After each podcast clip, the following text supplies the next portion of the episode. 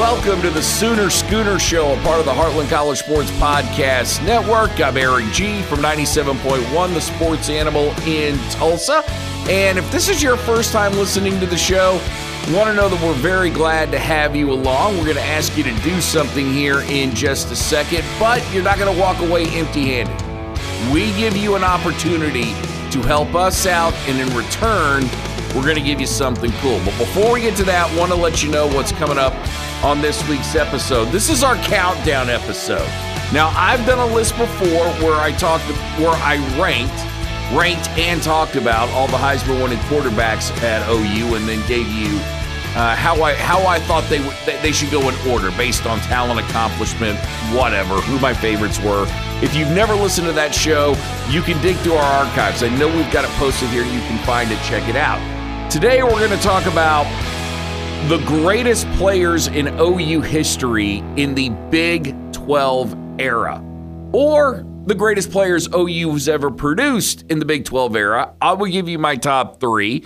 Berry Tramel did a list of the top 10 assistant coaches hired in OU. I will give you my top three there and tell you one guy that is ranked too high and another guy that is ranked too low on Berry's list. And I'll explain why both of those guys need to be ranked in different places. And we're also going to squeeze in a little talk about Tennessee and uh, them being under NCAA investigation now for NIL violations and how that pertains to OU. I said we would ask you to do something, especially if you're new. Do us a huge favor. Give us a five star rating, write a written review. If you give us a five star rating, it helps us elevate our content. And the written review tells us what you like, what you don't like. As I said, we're not going to make you walk, we're not going to make you do that for nothing. Take a screenshot of it Send it to Pete Mundo at heartlandcollegesports.com. That's Pete Mundo at heartlandcollegesports.com. And Pete's going to send you back a Heartland College Sports koozie. So this week on our show, the, the, the, Pat Jones Show, which does provide some of my content for the podcast, I try and do different content, but sometimes I, what we did was so interesting, and if you didn't get a chance to hear it, I at least want to let you in. And I'd always tell you that there's a best of the Pat Jones show, which is available at sportsanimalradio.com, uh, which I, well, I would appreciate you listen. And I think uh, this particular episode is on our front page. But we ask who the best player in Big 12 history is, the best player in Big 12 history. And remember, the Big 12 started in 1996. So if you wanted to say guys like Billy Sims, Billy Vessels, Elvis Peacock, Steve Owens, um, Jamelle Holieway, you were out of luck on that one because those are Big Eight players. Those aren't Big 12 players. A lot of people wanted to say Barry Sanders, but it's like Barry Sanders was in Big Eight days, so you can't count him. We agree with Bill Haisten of the Tulsa World that it's Patrick Mahomes. And we were taking into consideration not only what these guys did in college, but how they were faring in the NFL because that's the when you're talking about the greatest players in history, both of those things have to factor in. Because it's not only about what you did in college, it's what you did after and the development and Patrick Mahomes is no doubt a first ballot Hall of Famer. He is if Patrick Mahomes quit right now, he's a first ballot Hall of Famer and he's about to have his third uh, he's about to have his third Super Bowl or is on the verge of getting his third Super Bowl as a starting NFL quarterback. It doesn't feel like anybody else in Big 12 history has really accomplished as much as Patrick Mahomes is. So we said Patrick Mahomes was number one, and of course it you know set off a lot of people getting angry. Ah, he couldn't beat he couldn't beat OSU. He was 0 3. Couldn't beat Baker Mayfield. People started arguing semantics, and I'm like, fine, whatever. I still have my opinion. You can have yours. There, there's not. There's really uh, you know, as coach likes to say, there's no right or wrong answer here. It's about getting discussion going and seeing where your opinion is. So, with that in mind, I thought I would spin it towards OU here for the podcast and give you what I thought were the three greatest players in OU history during the Big 12 era. Or you could, if, if you really are just that much into semantics, then call it the three greatest players that OU ever produced in the Big 12 era. And all three of the guys that I have on my list in the top three are all going to be Hall of Famers. In fact, I think all three will probably be first ballot Hall of Famers. If one isn't, he will definitely get in. It's just a matter of time. And I'll start from one and go to three. But number one, there's no way you there's no way you can say it's anybody but Adrian Peterson. He is the best player OU ever produced in the Big 12 era. In fact, he's the greatest player in history at OU in the Big 12 era, and it ain't even close. Okay, the guy did not win a Heisman Trophy, and that's really all he didn't do at his career at OU. I don't care. I know Baker Mayfield and Sam Bradford and, and Jason White, they've got the hardware, but Adrian Peterson is simply a combination of of power and speed that we haven't ever we never we had never really seen at OU up to that time and that's saying something. Considering at one point OU was pretty much running back you. You had three Heisman trophy winning running backs Vessels Sims Owens all great. None of them none of them were as good as Adrian Peterson. Sims close but Adrian Peterson's better. And what really puts Adrian Peterson over the top and at number 1 on this list is his 14 year career in the NFL as a running back. The average length of career for a running back in the NFL, two and a half years. The average NFL player will play three and a half years. Running backs play two and a half years because of all the damage and wear and tear they do to their body, especially if they get a ton of ton of work. Adrian Peterson played 14 freaking years in the NFL and bounced back from a devastating torn ACL. The guy is fifth, fifth all time leading rusher in the NFL. He rushed for over 14,000 yards. It was 14,918 yards, I think, to be exact. The guy ahead of him, Barry Sanders. He's behind guys like Frank Gore, who played 100 years in the NFL. He's behind uh, the likes of Walter Payton and, and Emmitt Smith, and that's it. The guy has rushed for more yards than Eric Dickerson and Jim Brown. And when you talk about running backs, those are really the only two comparisons you can make to Adrian Peterson. If we were doing this all time greatest players that OU ever produced, it's between him and Lee Roy Selmon. Two Hall of Famers. Adrian Peterson is a Hall of Famer in the Big 12 era. It's he is number 1 and he is a distant number 1 from everybody else. Now, 2 and 3 not too shabby at all. As I said, they're Hall of Famers. It's just it's very hard to talk about these guys' stats because they're both offensive linemen. And you know exactly who I'm about to say. Number 2 on my list is Trent Williams. When you play 13 years in the NFL as mostly a left tackle, or definitely an offensive tackle. Again, we talk about the wear and tear and the damage you do on your body. It's tough, man. That that is a that is a tough gig for anyone. And you know, I looked at just kind of his stats, which you really can't figure for an offensive lineman. But the guy, you know, in, his time, in his 13 years um, in the NFL, um, Trent Williams never played in less than 10 games doing it as an offensive lineman. Not only that, there are those out there, and, and I don't know how you judge this. I don't know how you would judge this, uh, other than talking to people who played the position or played the game, had a chance to play across from him.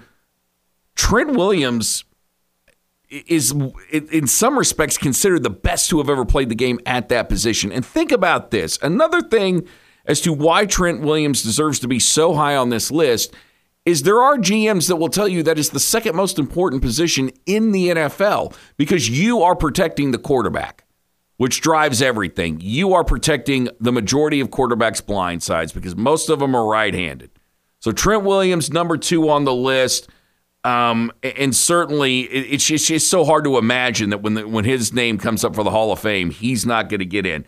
Finally, I put Lane Johnson, who has a 10 year career in the NFL, all of those with the Philadelphia Eagles, playing right tackle, not left tackle. So you're not protecting the blind side. He, I don't think he has protected the blind side at any point during his time in Philly, but he's a guy who's also very highly thought of of by his peers. He has one Super Bowl ring and another appearance in the Super Bowl. Oh, I forgot to mention Trent Williams going to the Super Bowl with San Francisco 49ers and a chance to get a ring himself if Patrick Mahomes doesn't do Patrick Mahomes things. So those to me were, were the three guys. And, and then once you start getting into four and five, it starts getting a little bit tougher to have this conversation because you have to mention Roy Williams, who forced the NFL to implement a horse, you know, the horse collar tackle. Uh, Roy's a little bit interesting of a guy because I always thought he was an undersized linebacker. He played safety, wasn't that great at covering, but damn, he would rock you. If you get a chance to hit you, he would destroy you. And of course, greatest play in the history of OU as, as, as far as most people are concerned. You got to talk about Mark Andrews. You got to talk about Mark Clayton. CeeDee Lamb gets in this conversation. There's a place for Jalen Hurts right now. If you want to call him an OU product, you could certainly get into that. There are a lot of guys there. DeMarco Murray is, is another one that could certainly be talked about.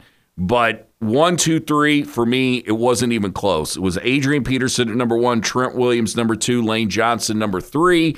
I would like to hear yours because especially when you when when I'm doing two offensive linemen, I can only imagine that you've got more skilled position players that, that you're thinking of, guys that, that you believe deserve a little bit more recognition. A uh, guy like Tommie Harris, so somebody had had, had brought up. A uh, guy like Gerald McCoy. How about Gerald McCoy being in the conversation? He certainly deserves to be there. I don't, you know, Tommie Harris didn't play long enough. McCoy's was really good, not going to be a Hall of Famer. Again, the three guys I picked are all going to be Hall of Famers. That's why I would say they are the best players in the history at OU in the Big 12, or if you want to go best players who OU produced in the Big 12 era, then I'll give you that. Uh, but cer- certainly hit me up at Sports Radio APD. Let me know your top three all time OU players in the Big 12 era or players how they produce, however you want to say. But get but but get interesting with it. Um, I get the feeling most of you will have Peterson number one. I think it's two and three that I really want to see and see how many people go with the lineman versus how many people go with skill positions that have stats that you can measure a little bit easier. Now, continuing with the theme of the show, Berry Tramel put together a list of his own for Sellout Crowd where he ranked the top 20 OU assistant coaches of all time. And I'm not going to go through all 20 of them the way that we did on our show this week, but some of the guys on this list are pretty much the folks that you would ex- you would expect: Mark Mangino, Merv Johnson, Cale Gundy, Bobby Proctor, Galen Hall, Lincoln Riley is on the list, Mike Leach, uh, Brent Venables, yes, Brent Venables made the list, but the top three, the top three, the way that Berry played it out was Bud Wilkinson number one, Barry Switzer number two, Chuck Fairbanks, Chuck Fairbanks number three. All very good choices, but there was one glaring omission, which I'm going to get to in my top three, because number one, like Berry, I've got Bud Wilkinson, who's also the best coach in OU history, period best head coach in, in, in OU history is, is, probably the way I, sh- I should say it. I know that there are going to be people who put Barry Switzer number one as the assistant and as the head coach. They both have three national titles, but what separates Wilkinson is that 47 game win streak. He was only an assistant for one year at OU before Jim Tatum left, went to Maryland. He takes over, and from them created maybe what was the greatest three three year run, three and a half year run in the history of college football. Look, he's got a record that no one is ever going to touch. That 47 game winning streak still has most people in awe today if you talk to any coach. And in this day and age of college football, it ain't happening. So I'm going to put Wilkinson number t- number number 1.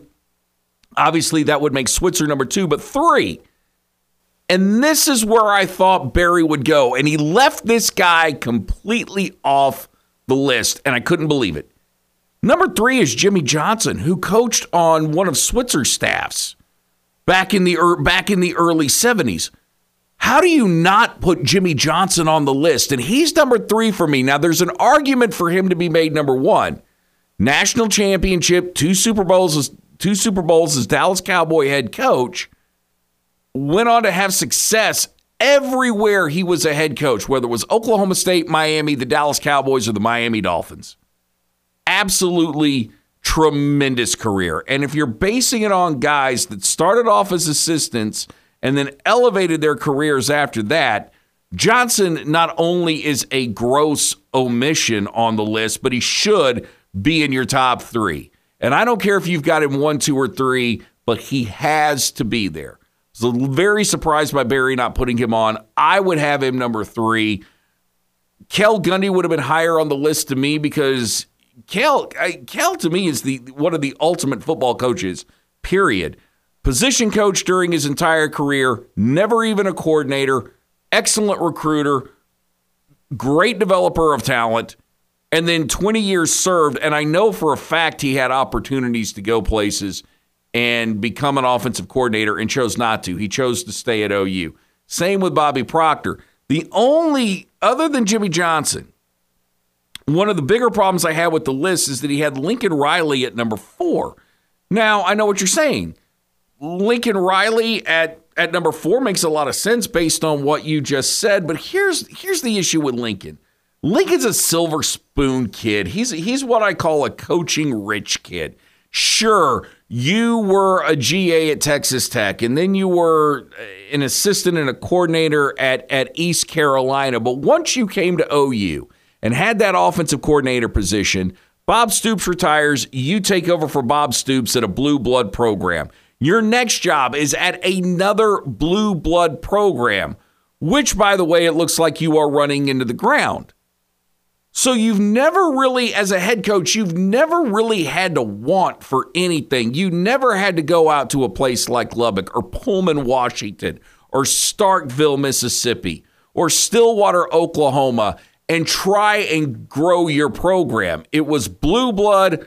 Hey, we'll write the checks. Don't care how much it costs. Just tell us what you need. We'll take care of it.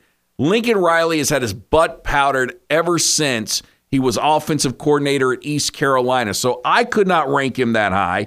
In fact, if there's anybody on the list that I would I would move up, it's Mike Leach. And I can't remember exactly where Berry had, you know, ranked Mike Leach. I'm kind of looking. Oh, he had him at number seven. I'm looking through the list now. Mike Leach deserved to be higher on this on this list than Lincoln Riley if we're going again assistant who then elevated his career because he did it at three places that I just mentioned. He was a successful head coach at Texas Tech, where you're never winning a national championship. I don't care how good you are. You're never winning a national championship at Washington State. You may get close every once in a while, but you're not winning it. You're certainly not winning it at Mississippi, at Mississippi State. And all Mike Leach did was was win at every single one of those places. And every single one of those places is a hell of a lot harder to win than Norman, Oklahoma, and Los Angeles, California. So Lincoln Riley, as I always say, Lincoln Riley is way overrated as a coach because we do not know how we would do if he had to build a program from scratch or take over a program that was an absolute mess. And USC, no matter how bad it gets, it's never an absolute mess because you're in California, you're in Los Angeles. It's a desirable place for kid to for kids to go. So you are always going to get A level talent. Even if you are four and eight, you've probably got A level talent on that team, and you can go cult and you can go recruit and get A level talent. And certainly you can pull kids from the transfer portal. So Berry, I would say omission, glaring omission, not having Jimmy Johnson on the list. And you've got Lincoln Riley overrated. Speaking of the transfer portal, keep your eye on this. Tennessee is being investigated by the NCAA for violations of NIL rules. And the NCAA is starting to crack down on that now. We saw Florida State get hammered. It feels like Tennessee is in their crosshairs. They're already a repeat offender from things that, that happened in the past. And now they've got that target on their back. But I stand up and I applaud the attorney generals in Tennessee and in Virginia for fighting a back against the NCAA. And I applaud the collective at Tennessee who went out and hired lawyer Tom Mars, who's got a really good record against the NCAA to fight this. And essentially, what Tennessee is saying, or what the Attorney General is saying, and, and I'm breaking it down in layman's terms here, is hey, the way you've got these rules set up does not allow us to go poach kids or tell high school players we we cannot tell them about the NIL when we're recruiting. and they need to know the information about the NIL so they can make a sound business decision. But you don't allow us to do that with the rules. That is what they're saying in a nutshell. It's not the exact quote. They were more diplomatic than that. But I'm with Tennessee on this one. You wanted the transfer. You, look, you gave us the transfer portal. You gave us the NIL. The NIL should be used as a way to try and tempt kids off other rosters. If that's how you win football games, play the game. And the only lesson that we have learned from what happened at Florida State and what happened at Tennessee is don't leave a paper trail. Don't leave any audio, no text messages, no voicemails, nothing that can actually point back to you and get you on the NCAA's radar. Operate in the gray area. It doesn't matter if you go out and steal USC star quarterback and bring him to Norman and that kid's driving a Ferrari the next day Everyone knows what happens. But if there's no evidence that you actually tempted him with that Ferrari or that NIL deal with the dealership, all you've got is okay, we know this, but we can't prove it. The burden of proof is on the NCAA. So if you want to get away with this and you're a coach, it is all about burden of proof. Do not allow the NCAA to have that burden of proof. Don't allow it. Do what you have to do to win, but make sure you cover your tracks. That's the lesson the NCAA is teaching. It's not don't do it, it's just figure out how to not get caught so you don't get put on probation. That wraps up this week's show. We'll be back next week and we'll have something cooked up for you. We're going to talk a little, you know, next week we got to talk about OU's offensive line. We, we have to absolutely talk about OU's offensive line and how they're going to replace that many guys in Bedenbaugh, we trust, but how much do we trust Bill Bedenbaugh? Oh, well, I trust him immensely. I still think things will be good. But how quickly they get there, that could be another story. So we'll talk about that next week. And until then, as always, may God bless you and your family. As the great Jackie Moon always says, everybody love everybody. And to quote Rock and Roll Hall of Famer Don Cornelius, love, peace, and soul.